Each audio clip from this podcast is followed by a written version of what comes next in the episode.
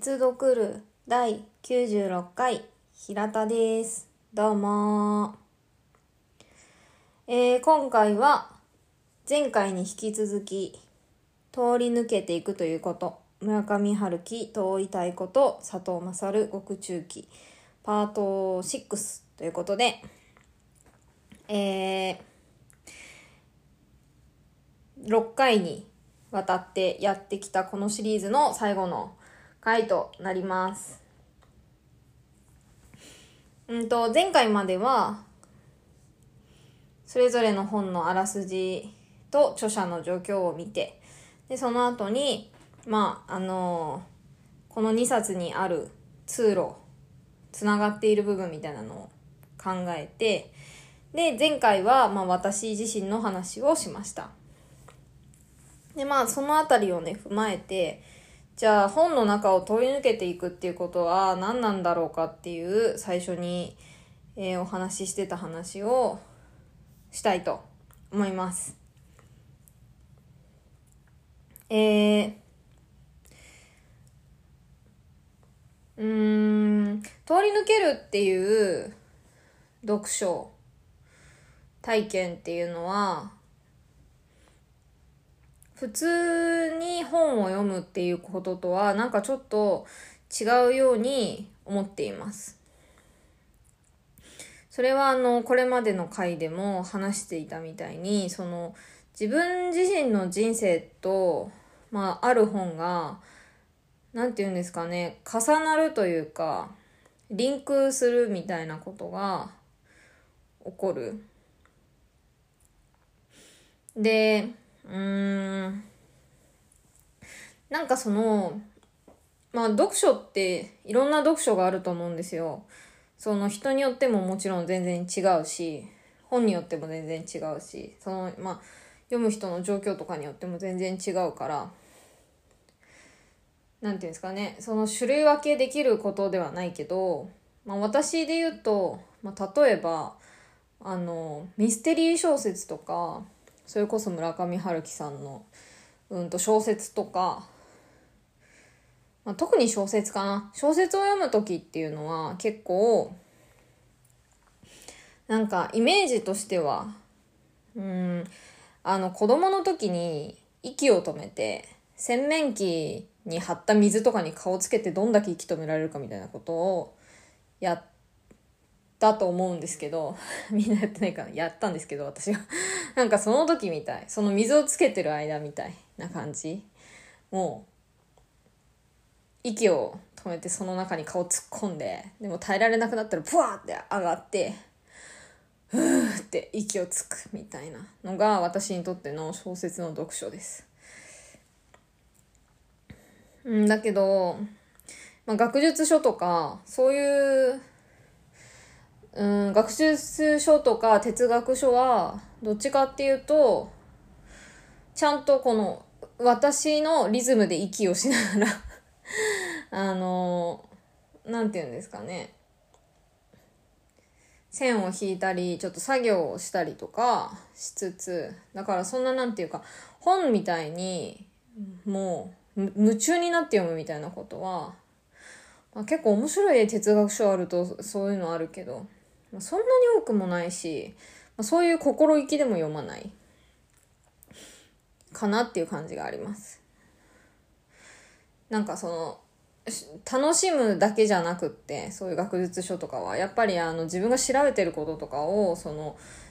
学びたいっていうのもあるからそういういろんな意図が働く感じもある。意図的にそれは。意識的にか。意識的にそういう意図が働いてる感じもある。でうん日記とか、まあ、軽めのエッセイとかそういうのとかは逆に何て言うのかな。割と私はあの移動時間とかにそういうの読むんですけど移動時間とか電車の中とかあとはうんと旅行先とかまあ誰かと行く旅行先とかそのなんかまとまって本を読む時間がなさそうな時とかあとはお風呂の中とかそういうのとこで読むんですけど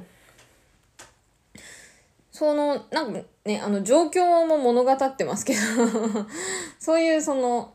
なんていうかな、生活に密着したところで読むような感じがしている。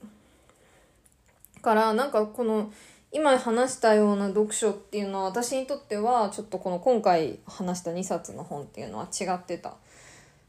そういうのそういう本の読み方と比べると。なんか今回のこの「通り抜ける」っていうのは、まあ、この「通り抜ける」っていう題名にしたのもあれなんですけどまあある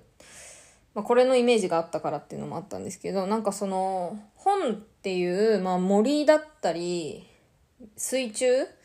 っていうのを自分の足とか手を使って進んでいく感じ一体それがどこに出るのかとかそういうのはわからないんだけどなんとかそこを前を向いて歩いていく感じっていうのがこの通り抜けるっていう本の読み方に、まあ一番ぴったりかなって思っています。で、この通り抜けるっていう読書体験っていうものを通して、まあ私は自分自身を探しているし、で、この本、こういう読書をすることによって、その、見失ってしまいそうな自分がいる自分を維持しているし、そして、その、なんていうんですかね、自分を見失いかかっている自分を、の輪郭をつけようとしているんですね。うん、他の読書だと私は結構自分自身と対話してる感じが強いです。小説とかでもそうだけど、学術書とか。その、本の向こう側に自分がいて、その本を通して自分、その向こうにいる自分と対話してる感じがあるけど、こういう、この2冊は特に、その、対話するはずの自分がいない状態っていう中で本を読むっていうことが、というような感じが強かったなって思う。で、その本を読み終わることによって、じゃあ自分自身とその後出会えるのかって言われると、まあ、全然出会えもしないし あのー、なんていうのかな。なんかその何か解決するのかって言われたら、まあ何も解決しないんですけど、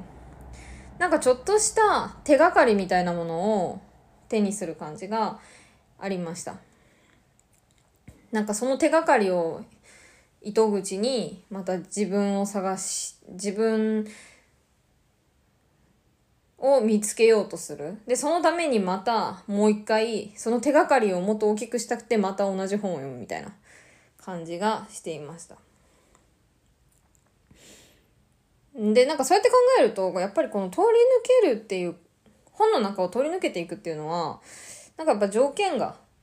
あるなって思います。それは、その、自分、私自身の状況っていうのもあるし、その本自体の著者の置かれてる状況とか内容とか、やっぱりそこがその時の自分に合うかどうかとか、っていう、その条件もあるし、うんと、その通り抜けが完了してしまうと、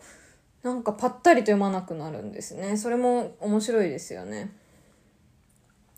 だから、10年とか20年経った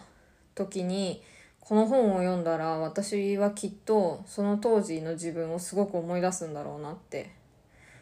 思う。うん。し、なんていうのかな。やっぱりこの本たちが定点みたいになってくれて、遠い未来の自分がその未来にいる自分自身の立ち位置みたいなものを確認することになるのかもしれない。なんかその過去の自分っていうのは、まあ、どんどん失われていくじゃないですか。もちろん記憶とかは覚えてたりしても、でもやっぱりどんどん遠くなっていくっていうか。で、まあそうじゃない、うん、てかまあそうであるから人は生きていけるんだろうなと思うんですけど、でもやっぱりこうやって自分の外に自分の定点になるような本がある。で、その本はそのうん